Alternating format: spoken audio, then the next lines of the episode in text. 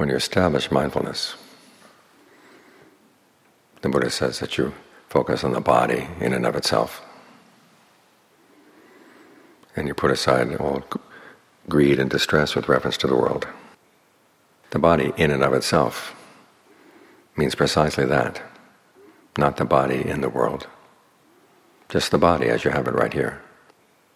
The body in the world would be thinking about the body in terms of whether it's good looking to other people, whether it can do the work that's required by the world. In other words, you see it in the context of the world outside. Here we're dropping that context and giving it a new, the mind a new context, just the body right here, what's appearing right now. In this case, it's the breath. To focus on the breath coming in going out. It's an instance of what they call the, the wind element, the energy that flows through the body. And just address it on its own terms. Does it feel good? Does it not feel good? If it doesn't feel good, you can change. As the Buddha said, the, the breath is the, the factor that has the most influence on your sense of the body as you feel it from within. So take some time to look at it on its own terms and don't drag other issues in to interfere.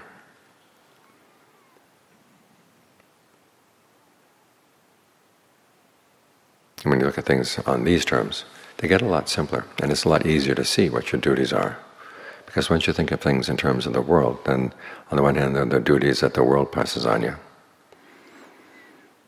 And when there's the sense of you in that world, then you're going to think about, well, what do I like? What do I not like? And the duties you follow tend to be the duties of your likes and dislikes, which have no guarantee that they're going to take you anywhere good because you know how arbitrary your likes and dislikes can be, and how fickle. Today you like one thing, tomorrow you don't like it. And you start liking it again. But the duties that the Buddha gives you, and it's not that he's imposing them on you. He's simply saying, if you want to put an end to suffering, this is what you've got to do.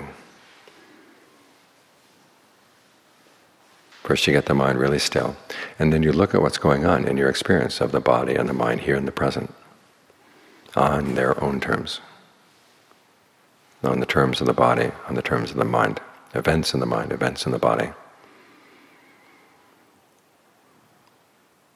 What the Buddha calls, on the one hand, name and form, on the other hand, consciousness. Consciousness is your awareness. Form is your sense of the body as you feel it from within in terms of earth, water, wind, fire, or solidity, liquidity, energy, warmth. And then name refers to mental events. You've got feelings, you've got perceptions, intentions, acts of attention, contact among these things. And you want to learn how to just be with these things on their own terms instead of thinking of this as my body or my mind or my awareness. It's just there's awareness. They're mental events, physical phenomena, just right here. And when you look at them in those terms, it's a lot easier to realize what you can do about them. Because in particular, when you get to acts of attention and acts of intention, there are skillful ones and unskillful ones. Your perceptions can be skillful or unskillful. And whether they're skillful or not has nothing to do with whether you like them or not. It has a lot to do with where they're going to take you. And when you look at them on those terms, how they appear, how they condition the mind, how they condition the body, then it's a lot easier to get the duties right. In other words, wherever there's a sense of stress or suffering, you try to comprehend it to see what it is that you're clinging to. When you see what you're clinging to, then you figure out, well, what's causing you to cling? And that's craving. So you comprehend the clinging, and you try to abandon the craving, so that you can realize the end of end of suffering, through the end of craving. And you do that by developing the path. Everything from right view all the way to right concentration.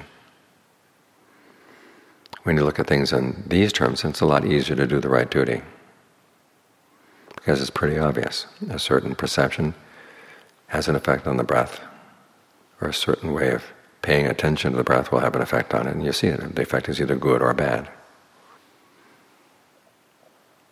If it's good, then you can develop that. If it's bad, then you let it go and replace it with something else.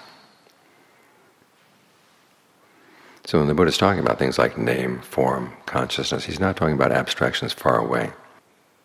He's talking about your direct experience right here. Simply that you remove the sense of I, me, mine for the time being. And just look at these things as events. Because if you look at them as yours, then it's a different set of duties. The duty becomes develop what you like and abandon what you don't like. And as I said, your likes are pretty fickle, so you can't take that as reliable.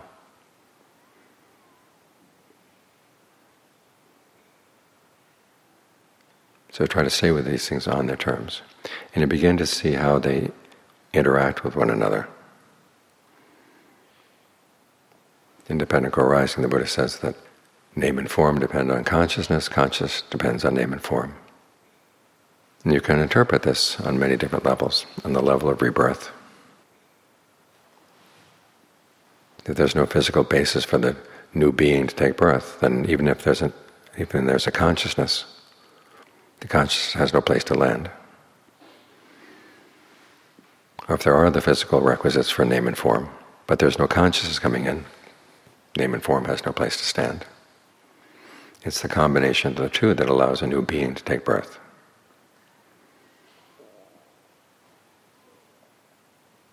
That's on the level of your breath. But it's also happening right here, right now. Consciousness is the simple fact that you're aware of things going on in the body, aware of things going on in the mind. If it weren't for that consciousness, there'd be no knowledge of these things at all. At the same time, if these things, like mental events and physical events, were not happening, consciousness would have nothing to know. It wouldn't have an object. So an image in the canon is you've got two sheaves of reeds, like two haystacks leaning against each other. You pull one away and the other one falls. You pull the other one away, this one falls.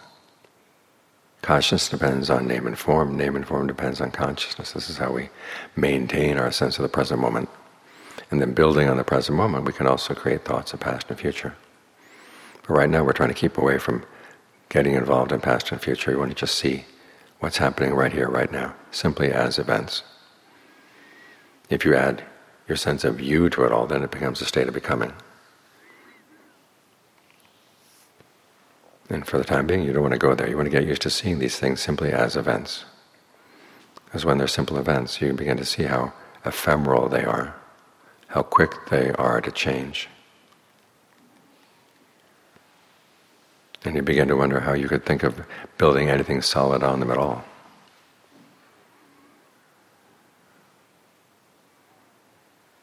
But before you give up on them, try to build at least a state of concentration.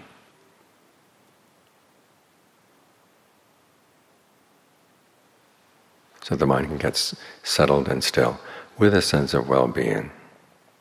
When it has that sense of well-being, then it can look at its old attachments the old ways it had of thinking and looking,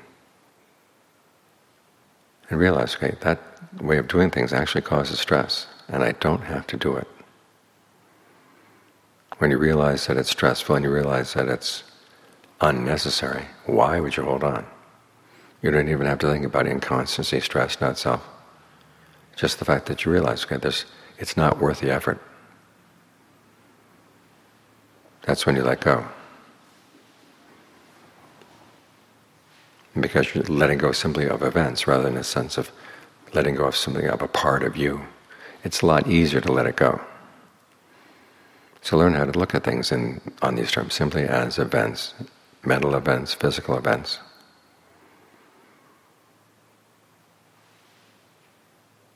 And the less you get invested in them, the easier it is to let go of the unskillful ones, to develop what's skillful, and then ultimately to let go of what's skillful too. But you don't want to do that until things are really solid.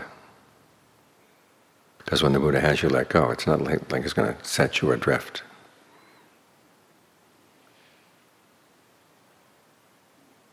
But he has you let go of things that are going to cause disappointment. And when you let go, you find yourself in a place where there is no disappointment. He's treating you well, much better than you've been treating yourself. So have some trust in this process. And realize that when the Buddha is talking about these things, he's not talking about far distant abstractions. He's talking about what appears in the present moment when the mind gets really still. And your sense of yourself can begin to fall into the background. And you see events as events, where they should be developed, where they should be let go then you're following the right set of duties, the duties that have your best interests in mind.